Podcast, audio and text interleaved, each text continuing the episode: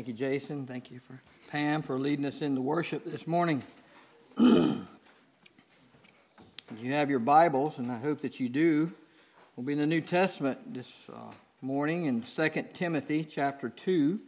We're looking at the first nine verses. 2 Timothy chapter 2. Give you opportunity to get to that. Uh, I give you a heads up. If you got the email this week, you already knew about it. Some people already been studying it. It's already been quizzed on it first thing this morning, but, but we're going to get into the Word this morning. Uh, the title of the message is Stay Focused on the Task.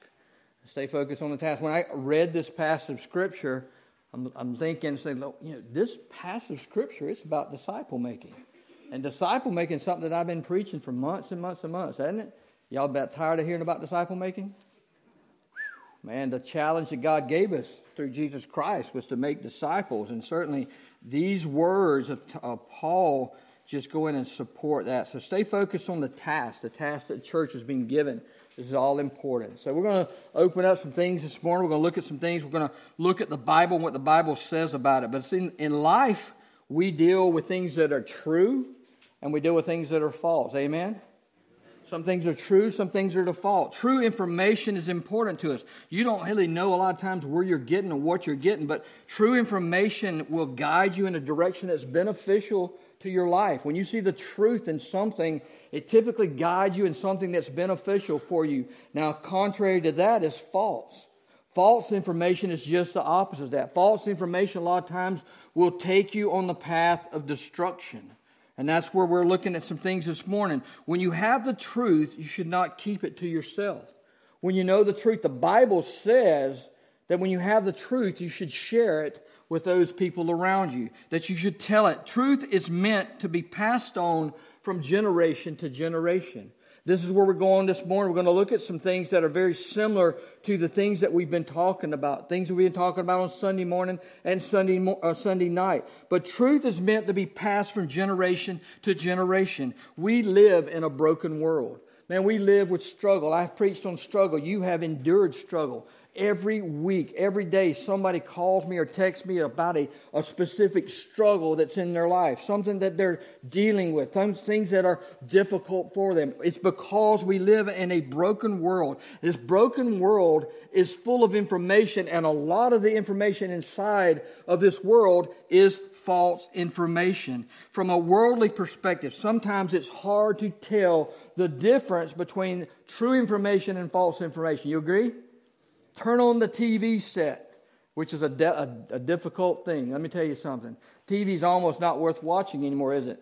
Now, I know today is Super Bowl Sunday, and I know that this evening a lot of you are going to watch the football game that you haven't watched all year. But let me tell you, it starts at 6.30, and that's when the, the promos start. So the game probably ain't going to start till 7. So I'll have you out of here by 6 o'clock this evening, so don't you worry, okay? All right? But just turn on the TV and see what's going on. Sometimes TV, you have no clue if the information you're receiving is accurate or not. Man, you don't really know. And I shared that with you last week. It used to be if you didn't watch the news, you were misinformed. Now, if you watch the news, you're, you're also misinformed or uninformed. Now, let me tell you something. The only place you can find information that is 100% accurate, 100% true is where? In the Bible. Whoo, where's he going with this? And he's promoting for tonight. The Bible is the only place you'll read information that is 100% accurate, 100% true. You know, what is the Bible? If you want to know the truth, if you want to know how to deal with those struggles that you're dealing with, if you want to know how to navigate through life and all the issues that are going on in your life, you go to the Bible. Let me tell you something now. The Bible doesn't always spell it out so that you can understand it. Sometimes it's hard to understand the Bible. Amen? Man, it depends what translation you read. That's why they have different translations. A lot of times, translations are to help you more and more understand it, to put it on a level that you understand. To me, it does not matter what translation you read because it's all based on the original Greek. It's all based on the original Hebrew. It's pulled in from an English writer, someone who translated those, those English those Hebrew and Greek words into something that we could understand. So take your Bible, find one that you like as far as the, is comprehensible, that you understand, but it has to be based on the original Word of God. Amen? But I want you to look at that's where you get the stuff that's true. God's Word is the truth, and it's intended to be passed on from generation to generation. And God's word is truth, but it's not meant for us to keep it to ourselves. It's meant for us to pass it on to the next generation. That's the thing that I, I have been talking to you about as far as investing in other people. We need to be investing in other people. We need to share in the Word of God with other people so that they can in turn do the same thing. It's critical that disciple making be a multiplication process. That's the way Jesus intended it to be when he started out. Jesus did not touch the world when he was here. He did not touch it. He was a physical human being while he was here. He was the Son of God. He had power beyond anything else. He could have done it, on his own, but he only traveled within a 200 mile radius while he was here. But he did not touch the world physically. We can't do it either. But the thing is, he started with a multiplication process from a small group. It's essentially impossible for you and I to reach the multitudes of the world.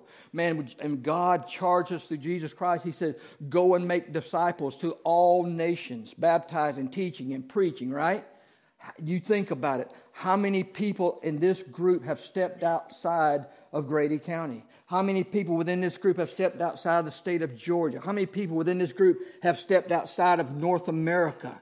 We can't touch the world a lot of times on our own. We have a, a pretty good idea of how to do it. We do a pretty good job of supporting the cooperative program. We support the Georgia Baptist Convention, the North American Mission Board, the International Mission Board. We support our local missionaries who come in that are independent. We help them. We have done that over the last year. We've invested in the Ukraine through the Ark Singers. We've invested in Haiti through Billy Arms Ministry. And we've tried to touch the world through some things and through some cooperative program issues, but our primary calling that God has given us is to take the gospel that He has placed in our lives and invested in those people around us and pass it on to the next generation. Amen? That's our basic issue that we want to know. So let me ask you something. That's the job of every believer evangelism, disciple making. That's the job we've been given, whether it's in Grady County or beyond. That's what God has charged us to do. That's what He's given us to do. Let's look at the Apostle Paul's writings this morning. If you are able, will you stand with me in honor of the reading of God's Word? We'll be in 2 Timothy chapter 2, starting in verse uh, 1. Paul's writing says this You, therefore, my son, be strong in grace that is in Christ Jesus. What you have heard from me in the presence of many witnesses, commit to faithful men who will be able to teach others also. Share in the suffering as a good soldier of Christ Jesus. No one serving as a soldier gets entangled in the concerns of civilian life. He seeks to please the commanding officer. Also, if anyone competes as an athlete, he is not crowned unless he competes according to the rules. The hard-working farmer ought to be the first to get the share of the crops.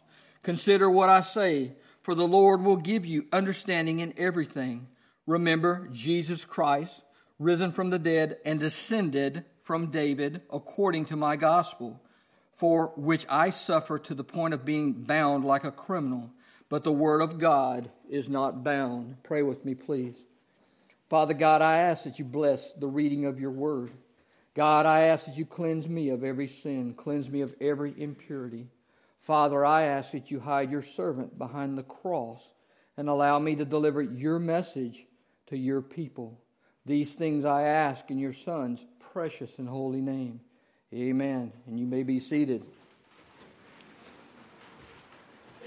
Paul wrote a big portion of the New Testament. And Paul is writing to Timothy as he's done many, many times before. As he's talked with him, he wrote with him, and he, he specifically wants to share some encouragement with Timothy. Man, we all need some encouragement, don't we?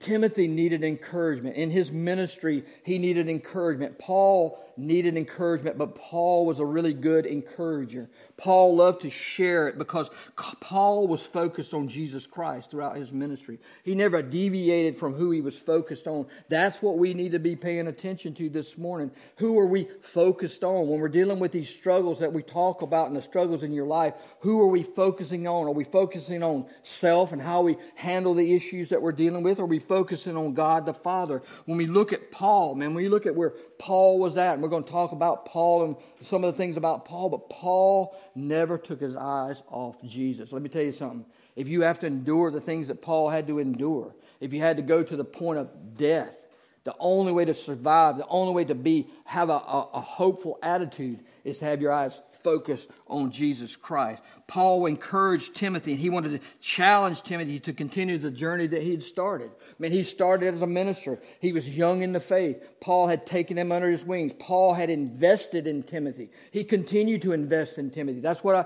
I shared with you. You need to be investing in somebody in your in your surroundings, okay? That's what I'm asking you to do. That's what I'm charging you to do. Look at Paul. He invested in Timothy. He invested in Titus. He invested multiple people. Paul was investing in Timothy and he challenged him to continue the journey that he had started. Man, be strong in the grace. Be strong in the faith. He challenged Timothy to trust in the Lord and to share the gospel. Man, that's the thing. He, not just to not just to be a, a, witness, but share the gospel. Tell people about Jesus. Show the unconditional love that God has for His people. Share it the way that you've seen me do it many, many times. Man, that's the thing about it. Is Jesus did the same thing he, he took, he went and ministered to people. He took the uh, uh, disciples with him. He showed them how to minister to people. Then he said, I want you to minister, and I'm going to be right here for you. I'm going to support you. And then he said, I want you to go out and minister on your own. That's the same thing we see here. Paul had done the same thing with Timothy, and now it's time for Timothy to go out on his own. What Paul is saying to Timothy is the fact that it is imperative that you do not keep the good news of Jesus Christ for yourself. Man, you are a born again believer. You've got the Holy Spirit inside of you, but you can't keep it for yourself. You're gonna, you're gonna be going to heaven when you leave this planet, but let me tell you something. You want to make sure that everybody has the opportunity to hear the exact same thing that you have heard. Don't keep it for yourself. Timothy, you need to tell everybody that'll listen to you about Jesus Christ. Let me tell you something. People, church, friends, you need to tell everybody that'll listen to you about Jesus Christ. Amen. Man, let me tell you something. When this when this life is over, it's over. And the thing is, is you need to tell people about Jesus Christ. Well, Kerry, you asking me to step outside of my comfort zone. I'm just not comfortable doing that. I'm just not comfortable. I don't know how to share the gospel. Let me tell you something. Last Sunday night, in 60 seconds, I showed you how to share the gospel, right? Did any of y'all write that down this week? Huh? Look, added the app. I know several people said I got. I mean, I got that app on my phone now. If we didn't have cell phones, what would we do? I've got the app on my cell phone if you want to know the truth. Let me tell you, it's important. Share the gospel with somebody. If, Kerry, I don't know how to share the gospel. Let me tell you something. What did God do to you? How did God change your life? What has He done in your life? Just tell people your testimony. It'll come easy after that. Let me tell you something. That's what he said. Timothy, you need to share it with everybody who will listen to it. We need to share it with everybody who will listen to us. In 2 Timothy chapter 2, verses 1 through 9, Paul gives us at least three sound principles of passing on the faith in Jesus Christ. You can put those up, Jason, for me. Three principles that he said. He broke it down, and we've talked about each of these principles through our, our, our studies together. The first one, he showed about being strong in the grace. He talked about strength. It's all about the strength of God the Father through the power of the Holy Spirit. He talked about being strong in the grace, man. When you're struggling, when you need some help, when you need some strength, you're going to get it through the Holy Spirit. Be strong in the grace. He talked about investment, investing in the lives of other people, investing in young people, old people. Doesn't matter, but he's talking about investment in people, staying focused. And that's what I said initially. And staying focused on the prize, staying focused on the treasure. Jesus Christ is the ultimate treasure that God has given us. I mean, you, people, people do all kinds of things looking for a treasure, don't they? Let me tell you something. Jesus Christ is the ultimate treasure. These are the three things we're going to look at this morning. In spite of all the challenges that Timothy had faced in ministry, Paul encouraged him to move forward, not to sit idle. And we've said that more than once to, to move forward, to press on toward the goal. Press on for the prize. Move forward to what you need to do. He needed to take what he learned from Paul and pass it on to other believers so that they could in turn pass it on to other people. Last week in the Sunday morning message, I talked about endurance and finishing the race, not just winning the race, but finishing the race. Finishing the race. We want to finish strong. We talked about the endurance that it takes to get to the end of the, of the finish line. We talked about some different things and some different analogies about finishing the race. I talked to you about the, the triathlon and, the, and the, the difficulties that go along with that issue, but the fact of just finishing the race. I made mention of several different types of racing, including foot racing. Y'all know what foot racing is? when we were younger, we enjoyed foot racing, right? As we get older, it's like only racing I'm gonna be, only running I'm gonna be doing is, is when the bear's chasing me. Is that the phrase? Foot racing is something I talked about. One of the Olympic events that I enjoy watching is the relay race. It's the relay race, and, and I watch. And, and I'm gonna tell you something. And I know that, that we got some Florida, Georgia, Florida State fans. In football, it's not it's not always in front of my eyes. But if you've ever seen Georgia, there's a there's a young man named Matt Boling. Y'all know who that is? Anybody? I'm the only one that knows who Matt Boling is. All right, I want y'all to Google Matt Boling or YouTube. He is phenomenally fast. He, he's, he, he's at Georgia now. But I watched this young man in a relay race in high school. He is, it's just amazing how fast he is in a relay race. But the thing is, what I want to talk to you about is when you think about the relay race, being fast is an important part. It's being fast is an important part, but in a relay race, being fast is not the most important part, is it? We're talking about a relay race. We're talking about four different people race, racing together. Fast is not the most important part. One of the most critical areas of the relay race is passing of the baton. Y'all know what I'm talking about? How important is passing of the baton in a relay race? It doesn't matter how fast you are. If you can't pass that baton to the next person, if they drop it, if they don't get it, if something happens, it causes a critical change in the outcome of the race. When you think about it, the, the, the passing of the baton is the most important part from the first runner to the next and so on until all the runners have completed the race. It's critical that the baton is exchanged successively from the second, third, and fourth runner. All of this is so important. Can you? Uh, can, they got to continue what the first runner started, no matter how good he was, no matter how fast he was. If they don't complete the, the challenge of passing baton, none of all that matters. The continuation of the spread of the gospel is based on the successful exchange of the good news of Jesus Christ from one generation to the next. The gospel has to come has come to us because it was on its way to somebody else. Let me tell you something. That's important. What did, what did Carrie say?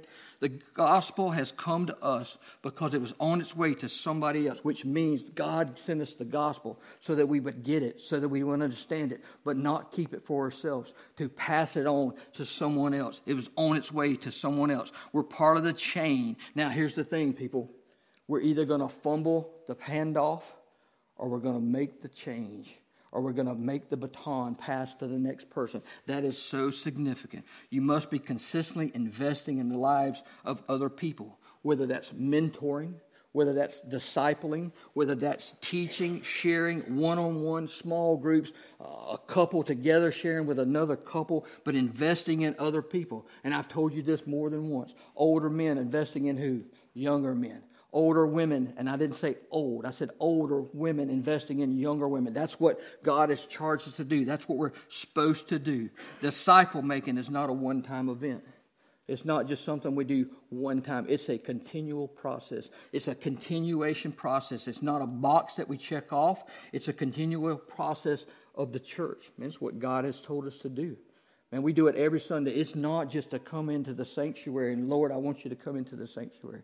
I want you to listen to God's word. I want you to invest in God's word. I want you to absorb God's word, but I want you to take it and apply it because application is ultimately what we have to do with God's word. Paul used three analogies to model the qualities of disciple making. These are three. We're going to break them down, and I already prepped up a few people because I want to need some feedback on these things, okay? Y'all didn't get that, did you? Athlete, you're going to comment on athlete, right? No? Okay. Let's use three things the soldier, the athlete, and the hardworking farmer. And these are things that Paul related to. These are things that Paul talked about. These are things that Paul dealt with. These three areas, and these are m- multiple times he talks about that, but let's consider the soldier for a moment. Paul knew a great deal about soldiers because he spent a great deal of time what? Chained to him. He spent a great deal of time attached to him. He spent a great deal of time around soldiers because he was a prisoner for many years. But Paul changed prisoners. Paul touched prisoners. But Paul knew what it was like to be a soldier. He knew what they had to do. He knew who they had to answer to. He, he, he spent a lot of time with them. He was chained with them. Paul presents the Christian life as a warfare against Satan in a hostile world. Let me tell you something. We're at war against Satan. That might be something you don't think about a lot, but we're at war against Satan. Amen? Amen. We're at war against Satan. If you don't think that we're at war against Satan, take a look around. Man, look at the things that this country is approving and celebrating that are strictly in opposition of what God's word says. I might get censored out on that. You reckon? Look at the things around us they're celebrating, strictly opposite of God. Military service means to some degree giving up your own rights. How many people in here have been in the military? Think about this. Military service to a certain degree means giving up your own rights. Answering to Uncle Sam, it places restrictions on personal liberty. If you have uh, been in the military, you know what I'm talking about. You eat when they tell you to eat, you sleep when they tell you to sleep, you get up when they tell you to get up, and you go where they tell you to go. You're at the mercy of Uncle Sam. Amen? You give up a certain amount of personal liberties when you're a soldier, when you're a military per- uh, soldier. When Paul is saying, in order to be victorious in battle, the soldier's focus cannot be on civ- civilian matters. That's what it said in the scripture. It's talking about distractions. It can't be on distractions. If you want to be victorious in the service of the war, you have to be focused on what your, your mission is because the soldier seeks to please his commanding officer. Man, those that are above you in rank, those that are the ones you're answering to, those are the ones you, that are teaching you. Same thing. Let's look at here. The same goes for the disciple of others. God is our commanding officer, and we should seek to please Him through our actions, through our words, and everything that we do. We need to be totally committed to the commanding officer. Amen.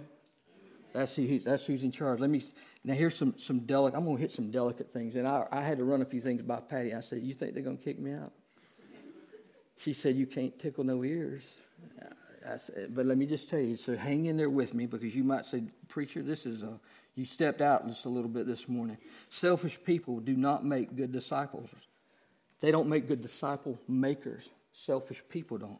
People who are focused on others are the best disciples. You must commit to the goal and stay focused on the task. The second analogy that Paul uses, example of the athlete. This is one I'm going to get a lot of feedback from. Ain't that right, William?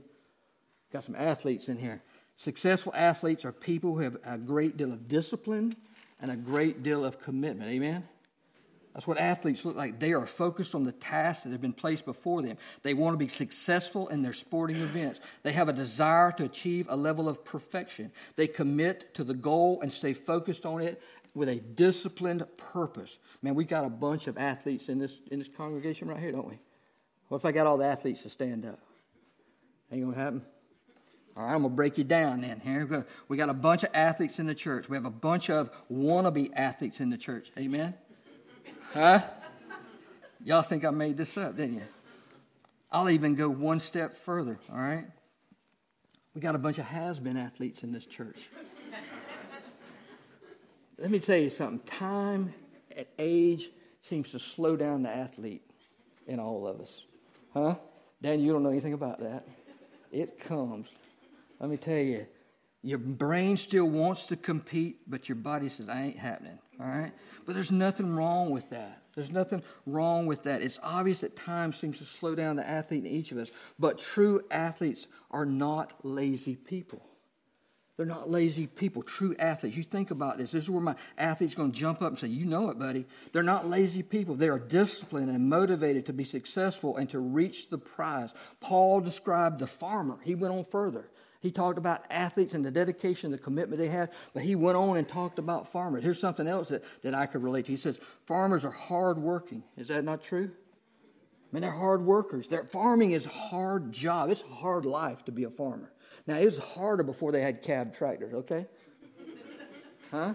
You had to deal with the elements. You had to deal with the heat, the sun, the rain. You know, we're planting, it's too wet to plant. Uh, I got it planted and it's not going to rain, it's not going to grow. All kinds of issues. Farming is hard work. If the farmer leaves the field to care for itself, what does the field produce? Weeds or nothing.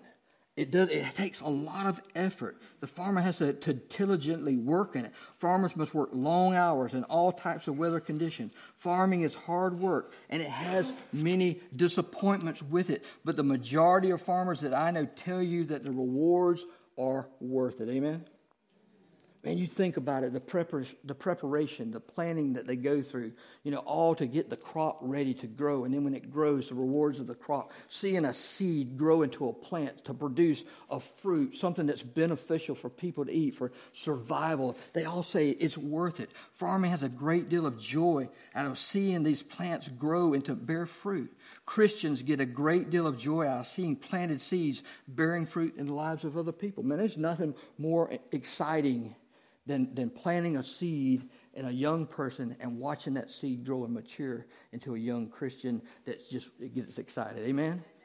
Man, you, you see somebody gets on fire for God and they get excited about it and they want to know more about it. They can't get enough of it. That, that is so exciting. That's just as exciting as the farmer. Farmers are planning and preparing for the harvest. Paul says, Timothy, I want you to be hardworking. He wants him planning and preparing for the harvest because there's going to be a harvest. And we want to make sure that we're part of that harvest.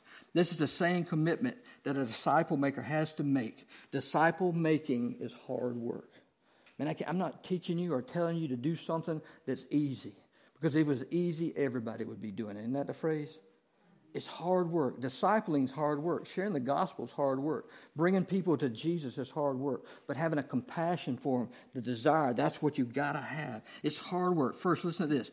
I got to be a disciple. That's the first thing. Then I got to do all the studying that the preacher wants me to do and reading of the Bible. The preacher wants me to come to church and he wants me to, be in a small group study. And then he wants me to step out of my comfort zone and tell people about Jesus. Well, that pretty much sums it up, don't it? That's what the preacher wants because he wants you to tell other people about Jesus because God has charged him to, to instruct you to do that. He wants you to do all those things. Church, can I be honest with you? Here's where I got on my toes. Lazy people don't make good disciple makers.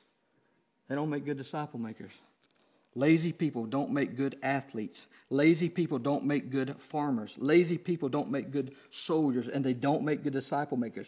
Committed, disciplined people make good disciple makers. Committed to the function, committed to the task, committed and, and, and willing to endure the obstacles. That's the ones that make good disciple makers. The point's not that if you're not discipling someone, you're considered lazy. That's not the point I'm trying to make. The point is that if you are going to be discipling someone, you have to be disciplined. I mean, it takes effort. It ain't easy. It takes effort. It takes commitment. It takes a focus on God to, to finish the task that He has given each of us. God may have given you the gift of being an athlete, and we have a lot of athletes. And there's nothing more exciting than watching a gifted athlete function. Isn't that right, Daniel? Man, it's, it's exciting to see to see an, a, a, potential in an athlete. I know, Reed, you're an athlete, aren't you? See a potential in an athlete and come out. Man, it's so that's so exciting. Let me tell you something. That's not the task that God has given us. He's given us some gifts given us time to use those gifts, and, and they're beneficial. And, and let me tell you something you can use that gift to find your way in the door of somebody that needs to hear about Jesus Christ. I always thought God gave me the gift of medicine. Not that I was brilliant at it, but that it gave me the opportunity to, to find people who wanted to hear about Jesus. It gave me the opportunity to share the gospel with people. You know, whether it was patients, whether it was students, whether it was other colleagues, they, the people would come. Once they find out you knew about Jesus, a lot of people want to hear about it. And it just gave me the opportunity to, to share it. Use your gift and be able to share the gospel with Jesus Christ, about Jesus Christ. We are to run the race like an athlete and keep our eyes focused on the goal and the prize. We're to run the race following the guidelines that are established in the Bible. That's what Paul was saying. It's not, not just important that we run the race, but we got to run it by the rules. We got to run it by the guidelines that are set by the Bible. You don't, an athlete don't compete without following the rules. Sometimes they deviate from them, but we don't deviate from the Word of God because the world wants us to make a little bit of adjustment and things to make people comfortable so we don't offend anybody. Amen? We don't deviate from the Word of God. We are to run the race following the guidelines that God set before us and to not yield to worldly pleasure, pleasures. The task that God has given Christians is to be disciple makers who pass the truth from one generation to the next. Church, stay focused on the task that God's given you to do. Stay, stay focused on the task, investing in people, sharing the gospel, evangelizing, and disciple making, keeping your eyes on the purpose of pleasing Jesus Christ alone. Nobody else matters. Nothing else matters but pleasing God the Father. Press on toward the goal in order to receive the prize, knowing the truth has limited benefits without application. I share that with you a lot. Man, we can know all the truths in the Bible, but if we don't apply them, it doesn't have any benefits with it. Look how Paul's words play out in his own life. Paul kept his eyes on Jesus throughout his ministry, and because of his focus on Christ, Apostle Paul played a significant part in the role of changing the lives of many, many people. Paul changed the lives of men and women, Jews and Gentiles, freed people, slaves, uh, soldiers. He influenced a lot of people throughout his life. There's, there's no question that that's just a number is phenomenal about how many people came to know Jesus Christ because of Apostle Paul. And Paul was one of the most the best advocates for Christ in the New Testament. And he stood for Christ. And only when we get to heaven will we know how many people are there because of him. Let me ask you a couple questions and then we'll be through. Have you given serious thought to how God would want you to build into the lives of other people? And have you thought about how God would want you to invest in other people? That's a question I want you to think about. Who are they? Will you meet with them individually or in a small group or perhaps a, as a couple with your spouse? I want you to ask the Lord to guide you in your efforts in your ministry. Those individuals whom you disciple one day may become a source of great, great blessings for you and for other people as they grow in a relationship with God. Let me tell you something. I tell you every week. And God loves you unconditionally. He loves each of us. He must love us unconditionally because He sent His Son to die for us. Man, that's, that's a love that you, you can't imagine how that would be any better. He gave us the gift of Jesus Christ. Man, that, that love and that gift is not something we earn. We don't deserve it. You know what we deserve is hell. We deserve it because we're sinners, but we're saved by grace. John 3:16 says this, "For God so loved the world that he gave his only begotten son, that whoever believes in him shall not perish but have eternal life." And that's the that's the greatest passage in the Bible. That shows how much God loved us, that he loved us so much that he was willing to sacrifice his own son for us. Ephesians 2 8 says this, "By grace you've been saved through faith, not of yourself. It's a gift of God." And man is a sinner and can't save himself. And right, right now, you're sitting right along with. I know where he's going with this. And we can't save ourselves. Man is a sinner and can't save ourselves. Sin creates a separation and a barrier between us and God. We can't get to God because of sin, and He can't get to us. There had to be something that was a substitute. There had to be something to take that out of the way so that we could have a right relationship with God the Father, something we could get in touch with Him through, and that's Jesus Christ. And that's what He did for us. He sent Jesus Christ to take that place. Romans 3.23 says this, All have sinned and come short of the glory of God. Sin creates a separation between man and God, and Christ came and he died on the cross for you and me. He took my sins and your sins on his shoulder. He, he bled on the cross and he died on the cross so that we would have salvation and eternal life. Romans 10:13 says this, whoever calls on the name of the Lord shall be saved. Whoever's a good word. It doesn't mean anything, it doesn't separate anybody out. It says, whoever calls on the name of the Lord shall be saved. Whoever is anybody, it doesn't matter what you've done or what you haven't done. It says in the Bible, if you call on the name of the Lord, God will forgive you and He'll save you and He'll write your name in the Lamb's book of life. Friends, let me tell you something. When our time on this earth is over, and it could be 10 years, 20 years, 100 years, but when our time on this earth is over, we're going to spend eternity in one of two places. We're either going to spend eternity in heaven with God the Father, God the Son, and the Holy Spirit, and all those that have gone on before us that know the Lord, or we're going to spend eternity separated from Him in hell. And that's the worst torment that could be separation from the creator of this universe. The decisions we make on this earth determine where we spend eternity. And this morning, if you do not know Jesus Christ as your personal Lord and Savior, I urge you to clear that up this morning. Romans 10 9 says this if you confess with your mouth that Jesus is Lord and you believe in your heart that God raised him from the dead, you will be saved.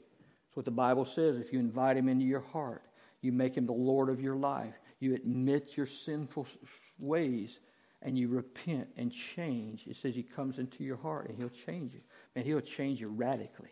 You'll, you'll never be the same when Jesus Christ comes in you through the power of the Holy Spirit. But as simple as that, you invite Him into your heart, and He'll be your Lord and Master from here on out. In a moment, we're going to have a hymn of invitation. If you do not know Jesus Christ, your personal Lord and Savior, I urge you to come down and talk to me about that. Our deacons will be down front. They'll pray with you if you need prayer. The altar is always open for you. Whatever the issue that you may be dealing with, it doesn't have to be a bad thing. It could be something you just want to lay at the foot, feet of Jesus. Bring it to the altar and lay it at the feet of Jesus. That is certainly what we want you to do, and certainly you can do that. Whatever decision you have to make during this time of invitation, this is just a, a vertical time when you speak with God the Father through the power of the Holy Spirit. There's no looking around. It doesn't matter what other people are doing, it's what you're doing with the Father at this very moment. Father God, I come before you with a humble heart. I thank you for your word and the promises that are in your word. And God, I thank you for the, the fact of sharing your word. God, I just pray for our time together today. God, I pray that there's one person, the sound of my voice, that does not know you as personal Lord and Savior. I pray that this day would be the day that he would come to know you. Father, for others in our congregation, God, for, for the struggles that we're dealing with, God, I just lift them up to you. God, I pray that the Holy Spirit would just anoint this building. And God, we would feel the power of the Holy Spirit like never before. God, that He would be moving among us. And God, He'd be touching lives where lives need to be touched. Father, we lift it up to you. We place it in your hands. And we thank you for who you are. These things I ask in your Son's precious and holy name. Amen.